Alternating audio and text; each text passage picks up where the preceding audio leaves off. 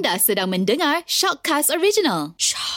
Assalamualaikum Ustaz. Ha ni Ustaz, apa topik kita hari ni? Bismillahirrahmanirrahim. Assalamualaikum warahmatullahi wabarakatuh. Uh, Abang Nas Iwan uh, dan semua pendengar Radio Gegar Permata Pantai Timur. Okey, jadi pada hari ini saya nak bawa uh, kisah yang berlaku pada zaman Nabi wasallam berkaitan dengan ain yang memudaratkan. Saya nak bawa satu ayat Quran. Uh, kejap lagi saya ceritalah kisah-kisah dalam ayat tersebut Allah Taala sebut dalam surah Al-Qalam ayat yang ke-51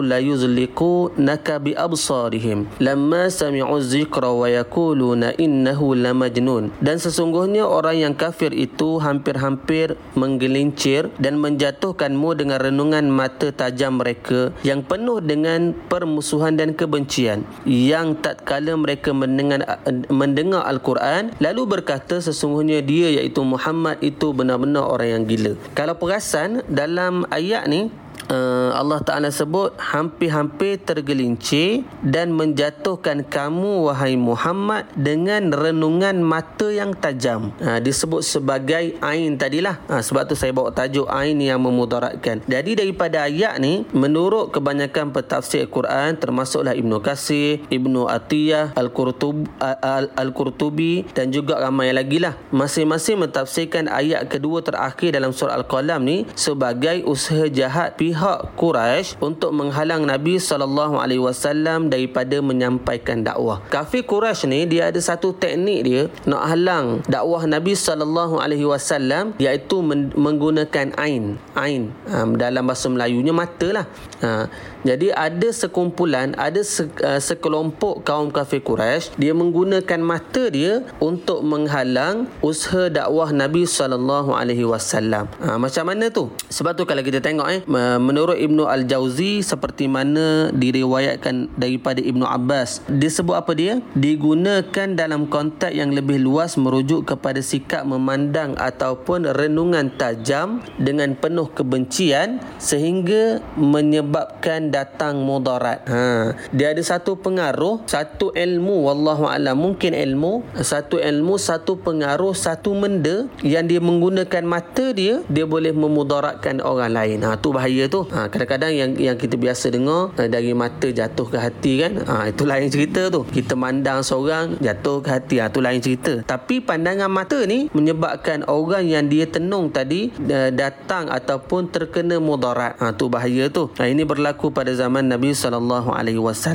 uh, bagaimana seorang lelaki pada zaman Nabi daripada keturunan Asad dia boleh memudaratkan makhluk sama ada manusia ataupun binatang hanya menggunakan mata dia Ha, hebat tak? Hebat laki ni, uh, laki ni kafir Quraisy lah. Dia mampu melihat apa ni, melihat orang menggunakan mata dia menyebabkan orang tu jatuh sakit. Dia tengok binatang, binatang tu jatuh sakit. Dengan cara yang pertama lelaki ni dia menahan diri daripada makan ataupun mudah-mudah kalau macam kita faham berpuasa lah. Lelaki ni dia, dia tak makan selama tiga hari. Wallahu a'lam mungkin dia minum sahaja. Dia menahan diri daripada makan selama tiga hari. Lepas tu dia ada baca baca bacaan dia lah. Lalu dia menggunakan mata dia lelaki ni mampu uh, apa ni dia renung unta menyebabkan unta tersebut jatuh dan mati di tempat kejadian. Ha tu hebat lelaki ni. Dengan mata dia saja dia dia tengok dengan cara dia tahan makan dulu, dia tak makan 3 hari, lalu dengan uh, apa ni pembacaan dan sebagainya, dia boleh pandang unta, unta tu jatuh dan mati. Ha dan dia nak guna inilah untuk uh, nak nak apa ni menye,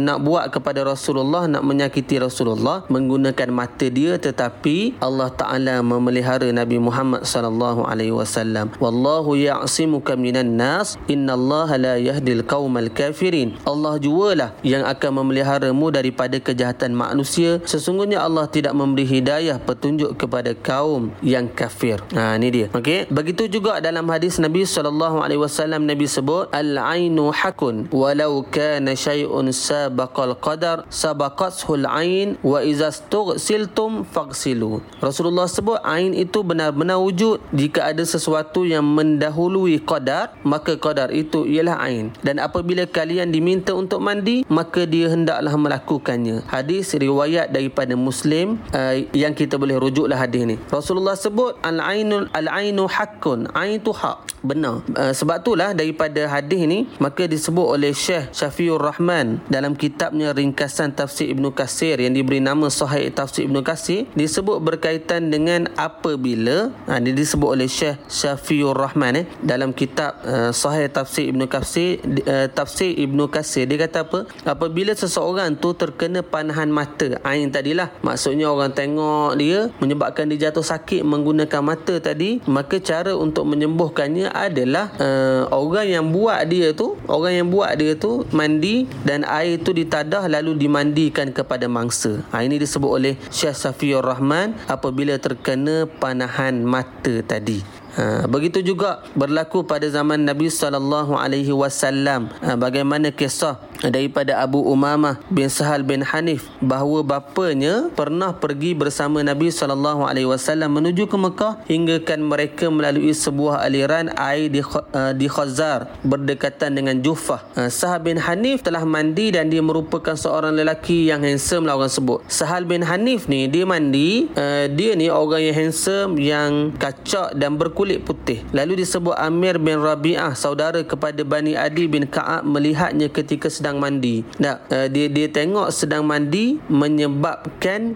tidak ada yang kulihat sepertinya hari ini. Dia kata tidak sedikit pun kulitnya yang ditutupi yang kulihat dia berkulit uh, cantik lah. Lalu dia panggil Nabi wasallam. Rasulullah datang. Rupa-rupanya lelaki tadi Sahal bin Hanif tadi telah terkena panahan mata ataupun yang kita sebut ain tadi. Lelaki tadi Sahal bin Hanif tadi telah terkena panahan mata ataupun yang kita sebut ain tadi. Lalu Nabi baca Nabi mohon pada Allah Subhanahu wa taala dalam doa dalam hadis Nabi Allahumma azhib Allahumma azhib anhu harra arharraha Allahumma azhib anhu harraha wa bardaha wa wasabaha. Ya Allah selamatkanlah dia daripada panasnya dinginnya dan rasa sakitnya penyakit yang disebabkan oleh ain. Riwayat Ahmad. Ha, jadi Nabi baca dan alhamdulillah uh, Sahal bin Hanif Sahal bin Hanif tadi sembuh. Uh, inilah uh, nak cerita satu penyakit satu apa ni uh, kita nak kata ubat pun tak tahu tetapi satu benda yang di, dia belajar yang ada pada zaman dulu terutama pada pada zaman Nabi SAW dia menggunakan mata untuk memudaratkan orang lain. Sebab itulah Nabi SAW ajar kita satu doa yang kita boleh amal bersama lah. Mudah-mudahan kita tak terkena sihir tak terkena panahan mata jahat tadi. Rasulullah ajar satu apa ni satu doa yang kita boleh amal bersama. Insyaallah mudah-mudahan semua yang mendengar radio gegar ni boleh boleh amalkan doa ni boleh mengelak diri kita daripada ain tadi dan juga boleh mengelak diri kita daripada sihir dan sebagainya. Apa dia? A'udzubika limatillahi tammati min kulli syaitan wa hamma wa min kulli ainin lamah aku memohon perlindungan untuk kalian berdua dengan kalimah Allah yang sempurna daripada setiap syaitan, binatang berbisa dan daripada ain yang membahayakan. Amalkanlah. Apa ni doa yang yang Nabi ajar ni mudah-mudahan kita terlepas daripada panahan mata. Okey, jadi kisah ni pengajaran yang kita boleh ambil hikmah dan pengajaran yang kita, yang kita boleh ambil. Yang pertama, ilmu yang memudaratkan seperti sihir dan ain yang disebutkan dalam hadis Nabi adalah wujud. Ha, namun kita kita kena tahu yang lebih berkuasa adalah Allah Taala. Jadi walaupun dia buat ain kat kita, uh, dia buat sihir kat kita, tetapi tanpa izin Allah semua itu tak berlaku. Dan yang kedua, Al-Quran merupakan salah satu penawar. Ha, jadi, siapa yang terkena sihir, terkena ain tadi, maka jadikan Al-Quran sebagai penawar. Kalau tak berapa pandai sangat, ha, pergilah jumpa ustaz-ustaz yang buat perubatan Islam yang menggunakan ayat-ayat Al-Quran. Dan yang ketiga, Nabi SAW ajar pada kita pendinding diri dengan banyakkan baca doa, berzikir dan juga baca Quran. Tak, jauhkan diri kita ambil pendinding yang bukan-bukan lah. Lagi-lagi benda-benda yang haram nak buat pendinding tapi guna benda haram ah, lagi haram lah ceritanya jadinya ambillah pendinding uh, dari sudut doa-doa yang Nabi ajar doa-doa yang uh, diajar oleh ustaz-ustaz dan juga ayat-ayat Quran Nabi ajar dah kan pada kita nak tidur baca tiga kul nak tidur, uh, nak tidur baca ayat kursi uh, menyebabkan apabila adanya sihir ataupun gangguan yang tidak elok jauh daripada diri kita uh, maka amalkan apa yang diajar oleh Nabi sallallahu alaihi wasallam. Mudah-mudahan ada manfaat untuk kita bersama. Wallahu alam. Assalamualaikum warahmatullahi wabarakatuh